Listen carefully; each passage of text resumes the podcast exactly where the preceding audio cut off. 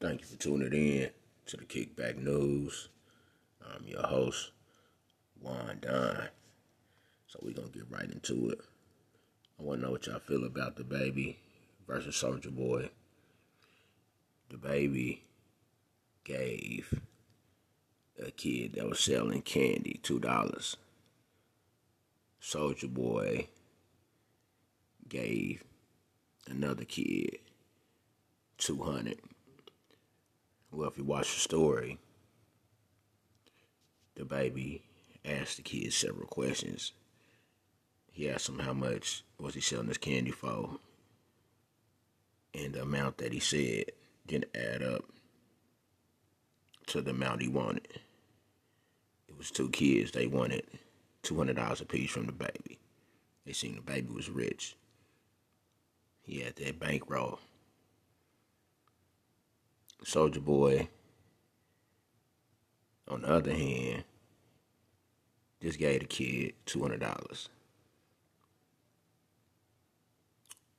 If you watch the video, you'll see that. My opinion, I feel like DaBaby was just trying to teach him a lesson. You know, just keep it authentic. Don't always look at the money. You know, and first of all, you need to know how to count.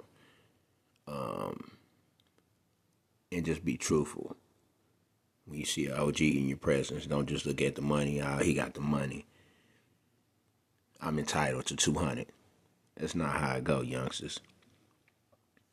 And just like your mom and dad, your loved one. Just because they got it don't mean you deserve it. You have to earn it. And also,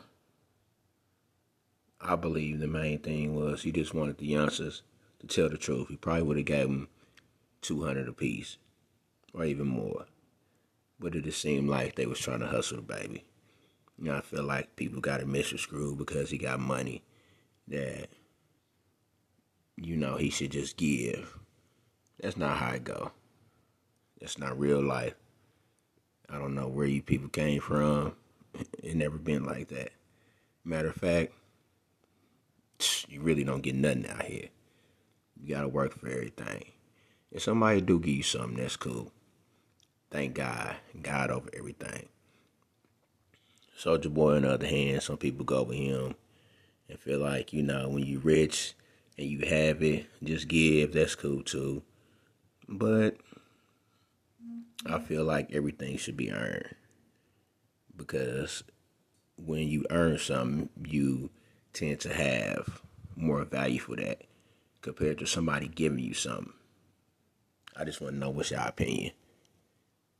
Holla back.